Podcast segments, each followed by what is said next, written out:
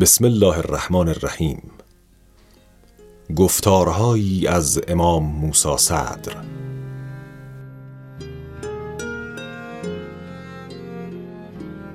بار دیگر ماه رمضان با شبهای الهام بخش روزهای سراسر پند فضای معطر و خاطرات و درسهایش در حالی که انسان را به سوی نظم و انضباط و استواری فرا می‌خواند به ما روی آورده است. بار دیگر روزه می‌گیریم شب زندهداری می‌کنیم و شعایر دینی را بزرگ میداریم و سرانجام با شادمانی و خوشنودی عید را با هم جشن می‌گیریم.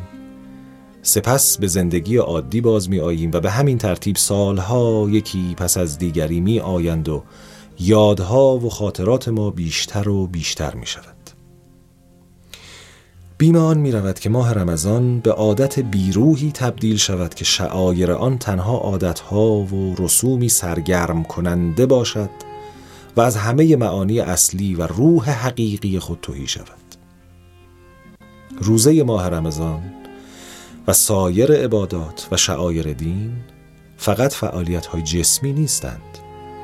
بلکه همه اینها اعمالی هستند که از عقل و دل سرچشمه می‌گیرند و در قالب حس میریزند و با آن همراه می‌شوند. از همین رو هرگاه این اعمال بدون مشارکت و حضور دل و عقل انجام گیرد بیروح بی هدف و تقلیدی می شود انجام می گیرند اما تأثیری نمی بخشند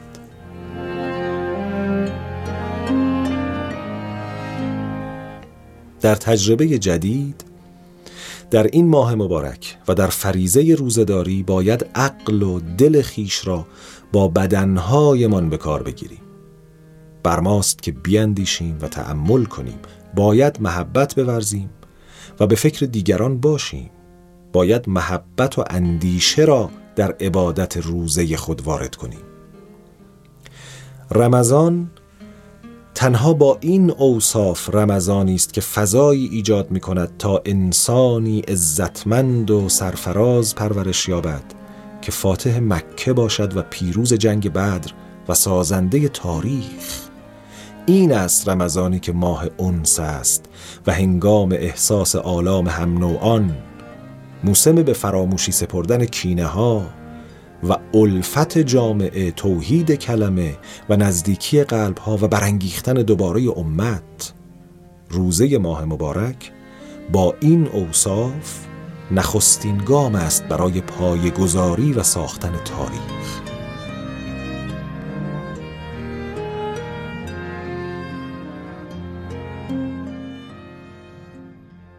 روزه و نماز و عید تنها تکالیف و مناسک کلیشه‌ای تحمیلی نیستند که ما برای ارج نهادن به خدا تقدیم او می کنیم یا به عنوان مالیات هایی برای عالم غیب پیشا پیش میفرستیم.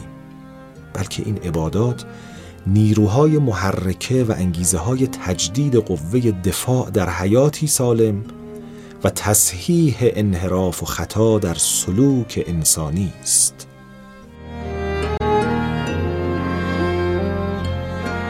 روزه خروج از زندگی روزمره است. لحظه اندیشیدن و تأمل کردن خارج از عادات روزمره انسان است. انسان برای یک لحظه، یک ساعت یا ماهی از ماهها با پروردگار خود پیوند ویژه ای می‌خورد.